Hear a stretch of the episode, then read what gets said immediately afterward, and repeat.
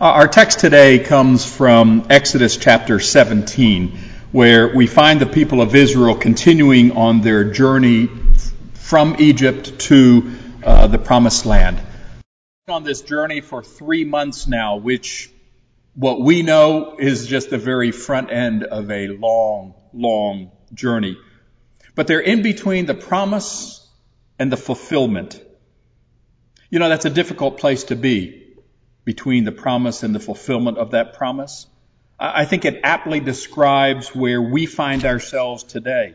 We know that there is a promise that we will come back together in person, that we will enjoy the fellowship, we will enjoy greeting one another with, with hugs and with kisses and with all of the ways we are so accustomed to doing here at Sunset. But the fulfillment of that promise is still a ways off. And so time drags.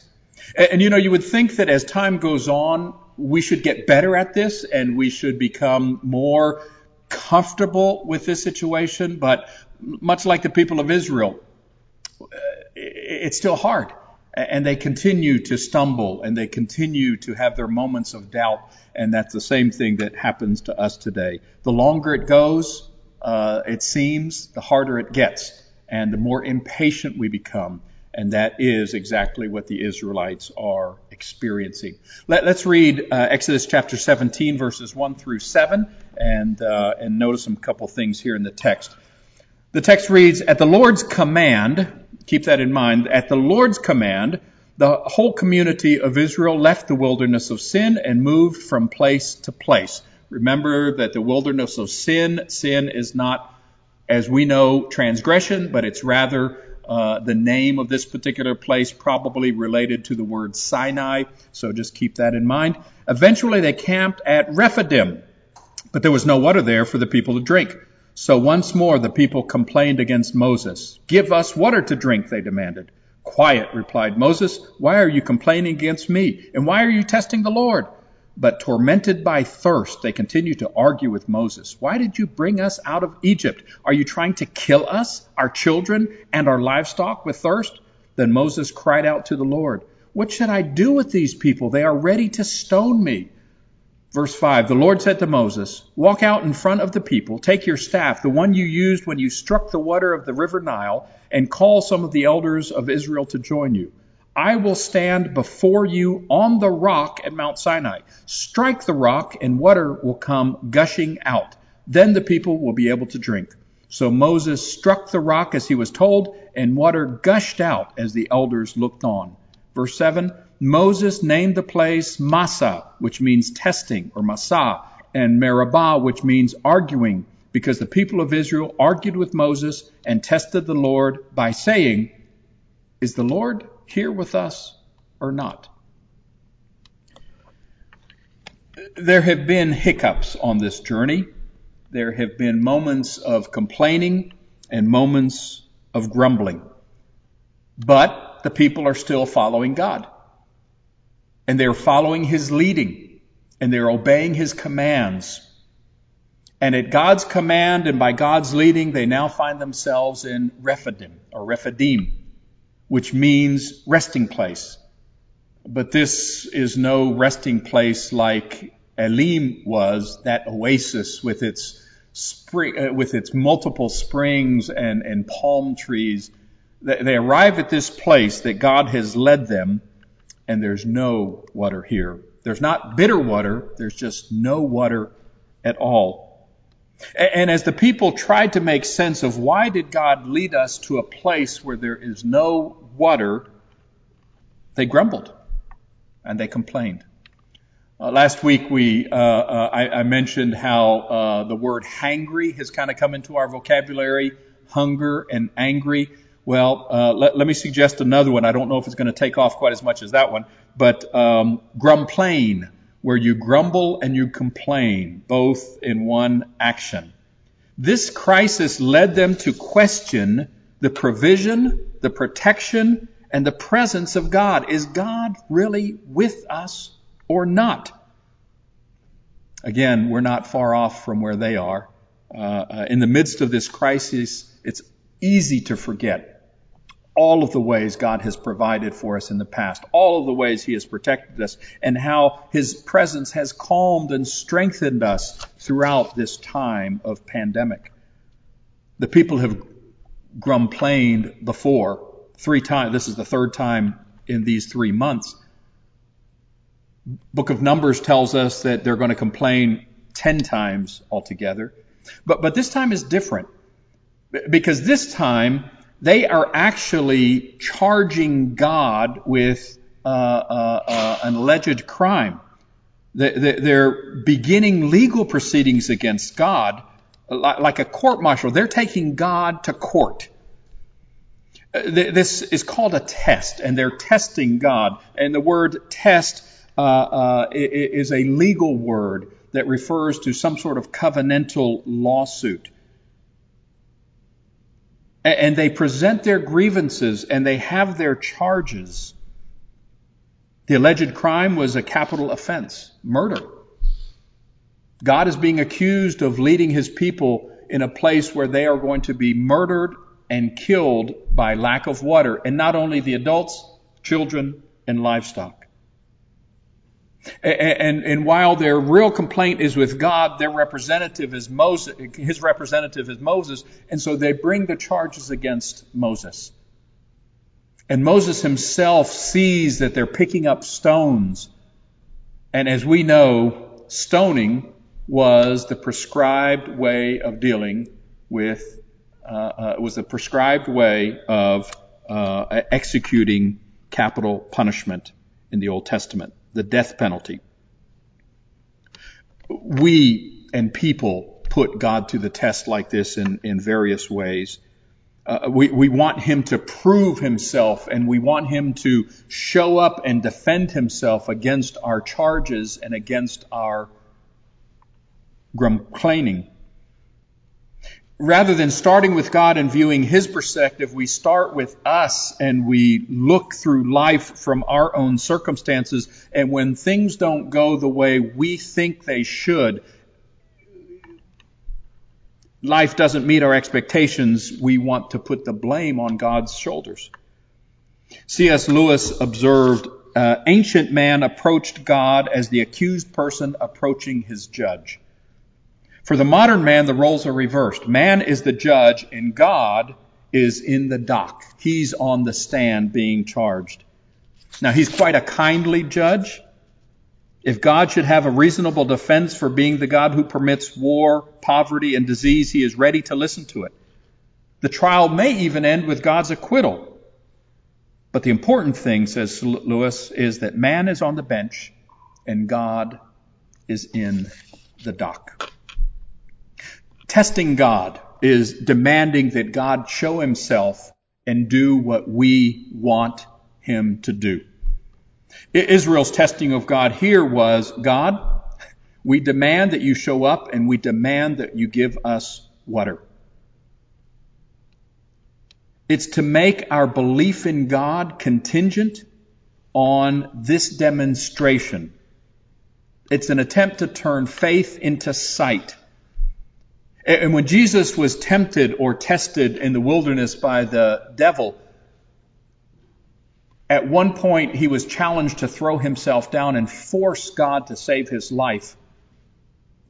And he replies with words from Deuteronomy, you shall not put the Lord your God to the test.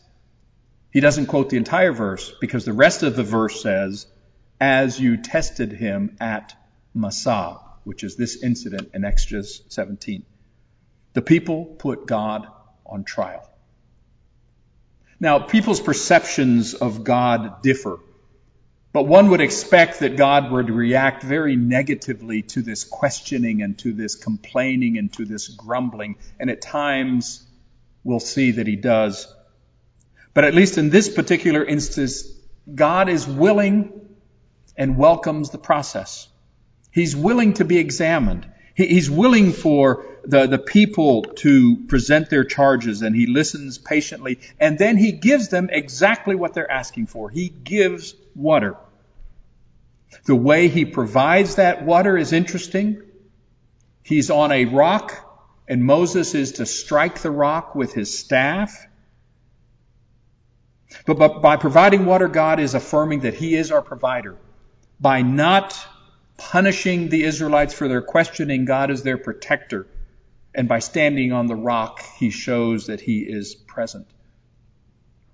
You know, there's numerous times in the Bible that God is called our rock and our fortress. He is the rock of Israel, the rock whose works are perfect. He is the rock who is a fortress and a refuge. He is the rock of our salvation. Jesus is our rock. But Paul, Paul takes it a little bit further, and when, he talks about drinking this water from the rock, he says the rock was Christ. And we understand that because just like Jesus, water flows. And Jesus is the source of living water, and He is the source of that eternal spring with the Holy Spirit that dwells within us, that springs up and rises up out of us. And whoever drinks this water will never thirst. But there's something more to Jesus being the rock. Moses was supposed to strike the rock with his staff. And the Exodus 17 says and reminds us that that staff is the same one he used to strike the river Nile. That staff striking an object was a demonstration of God's judgment against the Egyptian people and the Egyptian leadership and hierarchy. And so that staff brought judgment of God, and striking that object brought the judgment of God on whoever it struck. Christ, our rock, was struck with the divine judgment of God. That's what happened to him on the cross. He received the punishment. He received the stripes. He received the abuse. He received, he received the wounds that we deserved for our sins and yet he received the striking from the staff of God, the judgment of God. He was pierced for our transgressions and crushed for our iniquities. The punishment that brought us peace was upon him, and by his wounds we are healed. God has taken the judgment of our guilt and placed them on Jesus and paid for the cost of our sins. Following World War II, the nation of Germany faced a tremendous burden of guilt. What went wrong with our nation? How could we allow this massacre, the Holocaust of so many innocent people? Who is to blame for all of this tragedy in our country? And as the country went through this period of self searching, they tried to figure out okay, who is to blame? One response came from a Lutheran pastor in 1945 who wrote a play entitled The Sign of Jonah. The pastor's name was Gunther Rutenborn. And the play begins with a number of refugees on the stage, and they're all asking, Who is to blame? Whose fault is it? Was it the military? Was it our government leaders? Whose fault? Who is to blame? And someone comes from the crowd and says, I'll tell you who's to blame. There's only one person or one place that this blame should go, and that's firmly and squarely on God's shoulders. It's He who created this world and He who allowed this pain.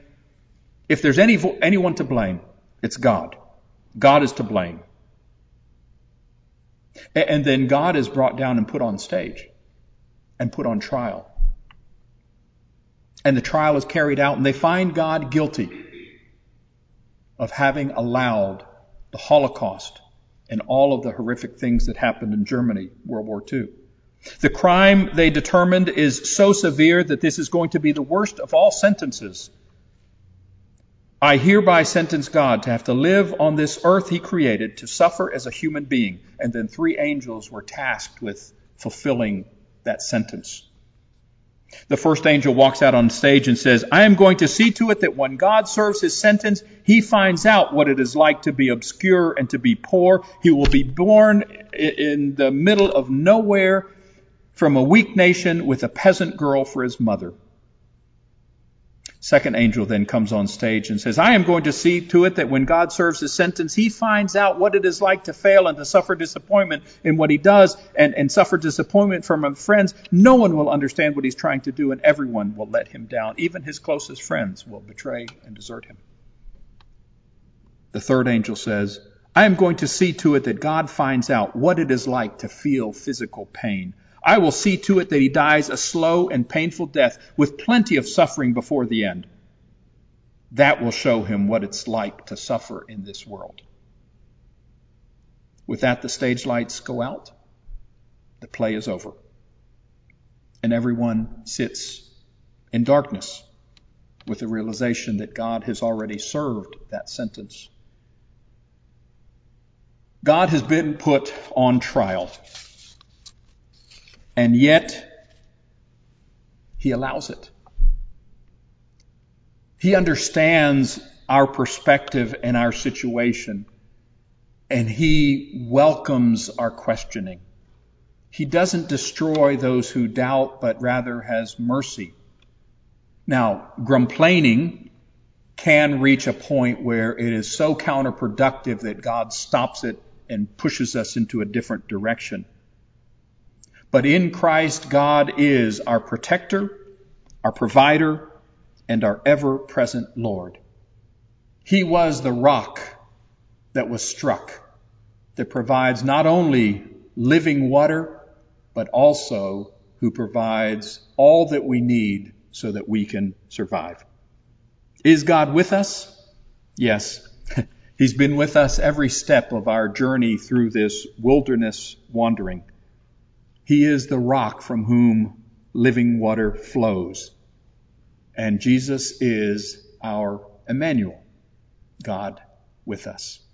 May God bless you today.